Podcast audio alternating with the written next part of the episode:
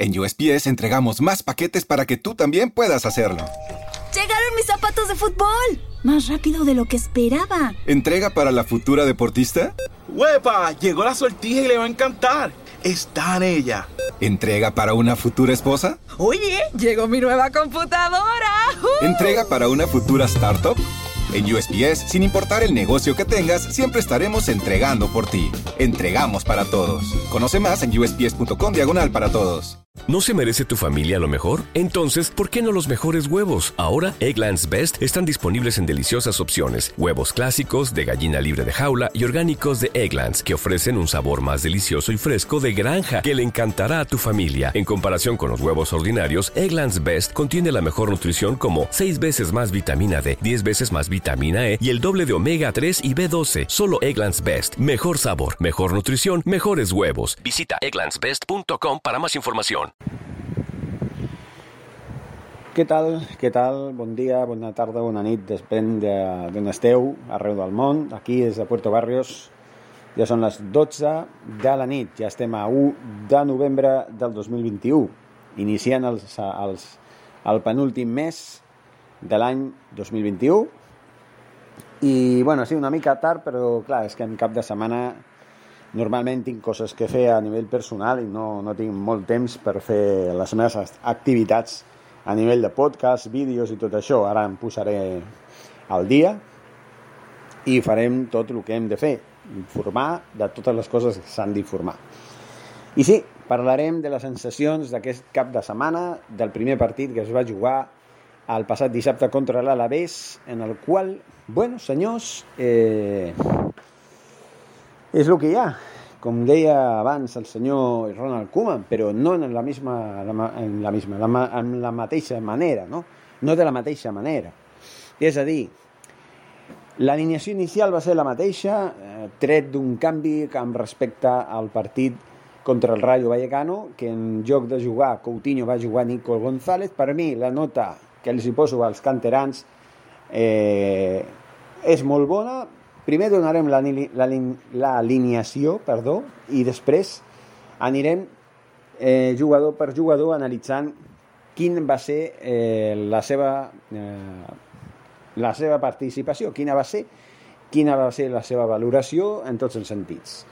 Bé, primer a la porteria va jugar, ja saben, amb un 4-3-3, el senyor Sergi Berjuan, el primer partit que fa com a entrenador del Futbol Club Barcelona interí, va ser Ter Stegen, un Ter Stegen que poc va poder fer en el gol que va encaixar 3 minuts després del gol de eh, Memphis Depay, un gol que va marcar en el minut 49, que suposava l'1-0, i que va ser des de fora de l'àrea. No va ser una falta, però pràcticament a l'alçada, una bona falta, una falta a l'estil de Lionel Messi, però no, no va ser una falta, com dic, va ser en jugada, se la va preparar, la va disparar ja de rosca i va ser un golaç en tota regla. Va netejar totes les taranyines que hi havia a la creueta de l'esquerra de la porteria del, eh, ja saben, de l'Alavés, no? Va ser un gol fantàstic que va estar, la veritat és que ràpidament reduït per un gol també de Rioja, que va ser molt bonic també, i no va poder fer res de res el senyor Ter Stegen.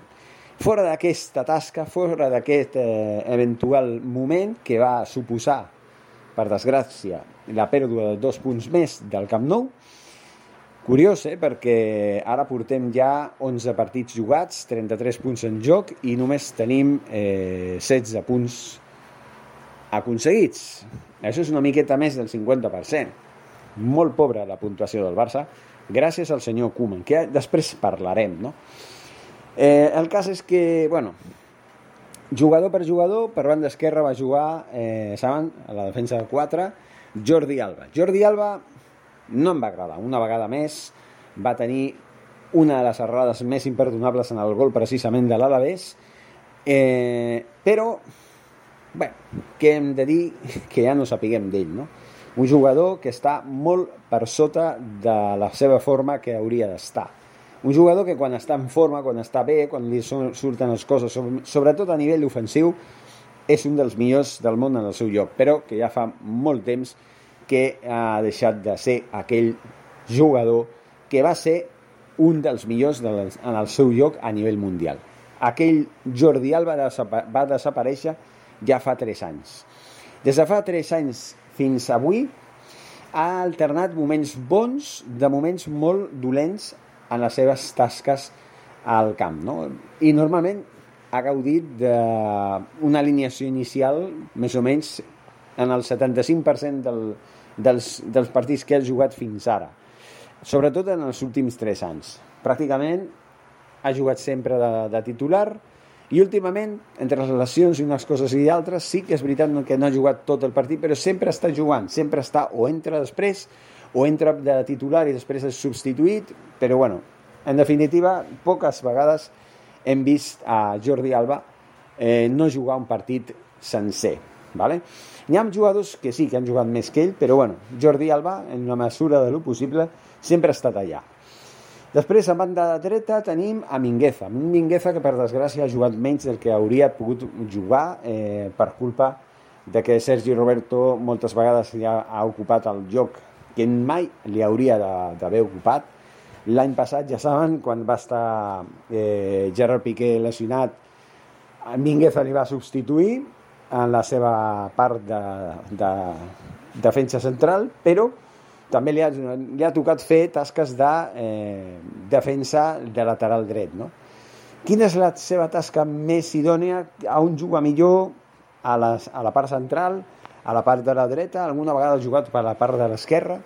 Bueno, la veritat és que eh, jo crec que es juga millor de lateral dret, però bueno, també ha jugat bé de central en el joc del Piqué i també és veritat que tenim moltes limitacions a nivell defensiu perquè encara Ronald Araujo no tan gestit, no? En fi, eh, esperem que, que les baixes que tenim per lesió pues, doncs, millorin, no? Per una altra banda, tenim eh, la parella de centrals, no? Gerard Piqué, que bueno, va ser l'altre que va fallar considerablement en, en el gol de l'Alavés, per lo de més perdia, perdia molts, moltes pilotes, molt desconcentrat en les seves tasques al, a lo llarg del partit, jo crec que no està, ja no està per, per estar titular, la veritat, ni per jugar tot un partit. Pràcticament, avui l'han substituït en el minut 70, però l'han substituït perquè s'ha lesionat, simplement, eh? L'han substituït per això, perquè l'han seleccionat i, i aleshores, clar, mmm, no es podia fer d'una altra manera. Simplement, no? Però eh, és el que jo dic. I aquí ho posa, no? En el minut 70 ha sigut substituït per Climent Lenglet, que apenas ha fet res, no? Més o menys, més o menys un, eh, un jugador que, que ja hauria d'haver sortit del Barça ja fa molt, fa molt de temps. Sobretot al final de la temporada passada, que és quan va fallar més. Però bueno, el cas és que Gerard Piqué, aquí el, ten... aquí el teníem, i l'altra parella de centrals eh, la teníem amb Eric García, senyors. Eric García per mi ha sigut un dels pocs que sí han jugat bé. Conjuntament amb Memphis Depay. Aquests dos jugadors han estat fantàstics. Vale? O sigui, n'hi ha més jugadors que han estat molt bé, però a la llarga aquests dos són els que es porten la palma. Han estat lluitant molt bé, molt segurs de si mateix, de si mateixos en les tasques que han, que han fet el, a les seves posicions del cap i tot això. Després anem a la línia medular. A l'esquerra tenim a Nico González, que ha fet un partidàs dintre les seves limitacions que ha disposat, perquè, clar, ha comès fallos, tot el, el que vulgui, però, clar, és que no està acostumat tampoc a jugar des d'inici. No? Uh, Sergio Busquets, un desastre, jo crec que aquest tio ja, ja està bé de tanta pressa de, de, de cabell. Eh, sí, a la selecció espanyola juga molt bé i és un, una meravella veure-lo jugar, veure, veure'l jugar, però clar, és que a la selecció espanyola jugar una vegada cada tres mesos, no? Llavors, clar, si estàs descansat i a més vas a, a disfrutar vas a, viat a viatjar als camps d'Europa, de, de, no? els països que, que es visiten i tot, després, bueno, eh, lluites per, una, per un objectiu molt atractiu, que és jugar una Eurocopa o un Mundial en aquest cas, en fi, són al·licients que no tens en el dia a dia, no? En el dia a dia sí, tens un al·licient també de guanyar la Champions, de guanyar la Lliga, la Copa, vale? però, però clar, és més llarg, són més partits, eh, convius més amb els companys, tens més eh, intervencions, més participacions i més opcions per fallar. En fi, tot això que també eh, repercuteix i d'aquella manera, no? Però bueno, és el que jo dic, el Barça no dona una eh, i jo crec que no està per ser titular. Jo ja vaig donar una vegada, faries eh, la meva alineació ideal pel partit contra el Rayo Vallecano. Però bueno, que el que jo digui a el que jo ve, em trobi, doncs hi ha un, un abisme, no? En fi, Gavi, doncs una vegada més, ha estat menys eh, encertat que altres vegades, però ha estat bé. Per mi, a mi m'ha agradat l'actitud la, de Gavi, eh, que ha tingut, ja dic, eh, algunes errades que altres, però bueno, no, no sé, li puc perdonar, no? El dia que Gavi i Nico González i Ricky Puig també col·laborin amb aquests dos i formin part de l'eix de, la, de la saga, no? Del, de la línia medular, i que dirigeixin el partit i que per ells sigui la base de l'estructura, espero que del Barça de, de Xavi i que funcionin bé, ja veuran, com quan ja tinguin rodatge suficient com per fer les coses millor, seran un punyal pels, pels equips contraris. Eh? Gavi té una qualitat increïble i no dic res de Nico González. M'encanta tenir-los al, al, al Futbol Club Barcelona. Simplement, no necessitem cap mena de fitxatge que es diu que Van de Vic podria, podria sonar a aquest jugador per, per reforçar la línia medular. Però què, què, què, què vols reforçar? Si tens a Gavi, tens a Nico González, tens a Ricky Puig, tens a Frankie de Jong, tens a Pedri, i no dic Sergio Busquets perquè està acabat, simplement. Però també el tens. I després, doncs, a la línia d'atac, eh, Memphis Depay, que ha fet un golaç, i ha lluitat tot el partit, eh? a, la, mà, a la banda esquerra, eh? comencem d'esquerra a dreta. Ha fet un partit i ha treballat tot el partit. Ha buscat balons, ha intentat aprofitar les ocasions de què ha disposat, no ha tingut sort, però bueno, se li veu que té ganes, se li veu que en rendeix al 100% i que, bueno, estarà menys, menys o més encertat. Això dependrà del partit que, que es jugui i que eh, de, també dels companys com estiguin i de les pilotes que li arribin i totes les circumstàncies que els hi hagi d'arribar. No? Per una altra banda, eh, tenim a Serginho Des per la dreta. Per mi, què voleu que us digui? Jo no, no m'agrada. No m'agrada Serginho Des com a atacant d'extrem dret. No m'agrada. No m'agrada, prefereixo veure'l a on realment sap jugar, que és el lateral dret defensiu. Aquesta és la seva posició natural. I aquesta és la posició que a mi m'agrada més, més inclús que a la part central. Jo el prefereixo allà. Però, últimament, Koeman i ara Sergi Berjuan, no sé si és que han fet... Eh, no sé per què ho han fet. Perquè, clar, està Yusuf Demir, que no ha jugat cap minut, un altre cop, l'han discriminat. Espero que el d'aquest partit bueno, hagi, hagi sigut una no sé, una decisió en el qual, doncs, clar, ets un, un entrenador que debutes a la banqueta del Barça, vols fer proves, vols fer eh, posar aquests jugadors que ja més o menys havien jugat l'últim partit amb, amb Koeman i que, que, bueno, a veure com funcionen, no? a veure què és el que va bé, què és el que va malament, en fi, si ho fas per això, per provar, després al proper partit poses un equip plegat de, de canterans, seria collonut, imagini's. Eh, jo ara posaria una, un exemple de, de l'equip que, podries, que es podria posar sempre i quan els jugadors que ara citaré estiguessin realment disposats perquè es poguessin alinear, com per exemple Ansu Fati. No? Per exemple, jo posaria Ter Stegen a la porteria i jo faria un 3-4-3, que és la, el sistema que eh, Xavi diu que és el que més li agrada. 3-4-3. Dintre dels jugadors que tenim, Eri García, Òscar Mingueza i Alejandro Valde. ¿vale? Alejandro Valde per l'esquerra, Mingueza per la dreta i Eri García pel centre. Aquesta seria la meva defensa de tres jugadors. Ni Piqué, ni Alba ni res. Aquests no. I tindria quatre jugadors a la, a la línia medular.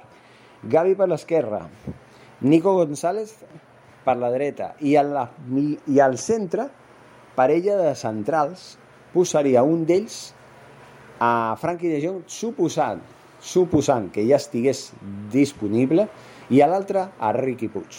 Aquesta seria la zaga de 4. I a la zaga ofensiva posaria, atenció, Memphis Depay per l'esquerra, a Ansu Fati per la dreta i a Yusuf Demir també el posaria pel centre o al revés. A Yusuf Demir per la dreta i a Ansu Fati com a nou, com a ariete al centre de l'atac. Aquesta seria la meva valent alineació inicial. Que al millor diria la gent, hòstia, com ho faria el Barça així? Com, com ho farà? No sé, són els jugadors realment que jo posaria. Perquè són els jugadors que han de portar l'equip, eh, que han de suposar la seva base i que han de fer coses grans. Aquesta seria la base que jo posaria. A partir d'aquí, ja no sé. Bé, les meves impressions envers d'aquest partit. Bueno, jo crec que estem molt verds encara. Aquí s'han vist les manques que han hagut d'una herència negra fastigosa que ens ha deixat Ronald Koeman. S'ha vist des del principi. Jugadors que segueixen sense fer la O amb un canuto, sense rendir el que han de rendir.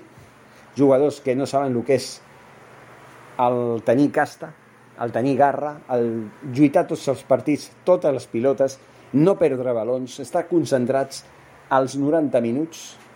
Aquesta és la manca que s'ha vist al Futbol Club Barcelona i en aquest partit ha quedat més que en evidència, però això sí, ha canviat alguna cosa. Ha canviat que, per exemple, Riqui Puig també ha jugat. Riqui Puig ha jugat a la segona part i ho ha fet molt bé.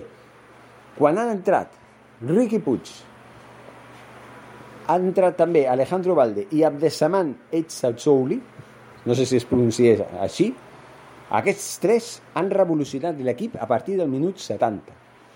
I a mi m'ha agradat moltíssim l'actitud que han tingut a la segona part. Moltíssim m'ha agradat. Després ha entrat eh, Filip Coutinho, que ha estat molt gris, molt discret, eh, però ha tingut que entrar en lloc del, del Kun Agüero perquè el Kun Agüero s'ha lesionat. També s'ha lesionat el senyor Gerard Piqué, que també ha sigut substituït en el seu moment eh, per Climent Lenglet, que, bueno, ja sabem com és el senyor Climent Lenglet, no? Ja no comet les serrades que abans, que abans cometia, però clar, perquè ja no és titular com ho era abans, no? En fi, eh, un partit que jo crec que està obert a l'esperança, aquest Barça pot canviar, Només falta un revulsiu que sigui de debò. Un entrenador que realment miri per la cantera, que realment es fixi en aquells jugadors que realment mereixen estar a l'11 inicial, els que no ho mereixin, ho sento, que s'ho guanyin a les entrenaments i que de moment entrin a les segones parts quan faci falta.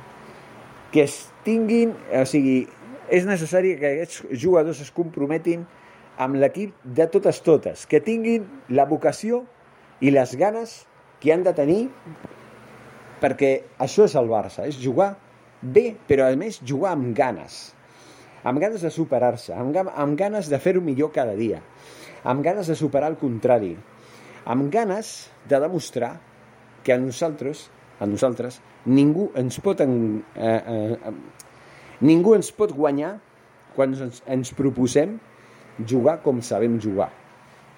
Simplement. Això és el més important. En fi, senyors, eh, este, estem en vísperes d'un altre partit, pràcticament, estem a 1 de novembre, el dia 2, dimarts, juguem a Kiev. El segon partit de l'era de eh, Sergi Berjuan, que serà efímera, esperem, però que esperem també que, que el Xavi, que Xavi no, ens, no, no, no es trobi un equip més enfonsat encara fora de les subvuitens de final de la Champions i més enllà del decep joc a la taula classificatòria de la Lliga. Esperem que no passi això. Esperem que d'una vegada per totes remuntem el vol perquè és necessari. Encara estem a temps, eh? només hem jugat 11 partits, queda, un partit pendent que jo veia molt negativament en cas que hagués continuat Ronald Koeman, ara no, ara crec que aquest Barça, el Barça que sigui amb Xavi, que estigui una mica més rodat, que ja sàpiguen els jugadors què fer en cada moment amb el nou entrenador, que els doni les, les instruccions necessàries i tot, jo crec que sí, tenim eh, aptituds i tenim possibilitats de canviar això. I espero de bon cor que ho fem. Lluís, senyors, seguim. Moltíssimes gràcies per seguir-nos als podcasts aquí, en AXA Barça Ràdio en català. Y fins un altre audio. Forza Barça. En USPS entregamos más paquetes para que tú también puedas hacerlo. ¡Llegaron mis zapatos de fútbol! Más rápido de lo que esperaba. ¿Entrega para la futura deportista? ¡Huepa! Llegó la sortija y le va a encantar. Está en ella. ¿Entrega para una futura esposa? Oye, llegó mi nueva computadora. ¿Entrega para una futura startup? En USPS, sin importar el negocio que tengas, siempre estaremos entregando por ti. Entregamos para todos. Conoce más en usps.com diagonal para todos. ¿Te preocupas por tu familia? Entonces, ¿por qué darles solo huevos ordinarios cuando pueden disfrutar de lo mejor? Eggland's Best, los únicos huevos con ese delicioso sabor fresco de granja, además de la mejor nutrición, como 6 veces más vitamina D, 10 veces más vitamina E y 25% menos de grasa saturada que los huevos regulares, además de muchos otros nutrientes importantes. Así que, dales los mejores huevos. Eggland's Best, mejor sabor, mejor nutrición, mejores huevos.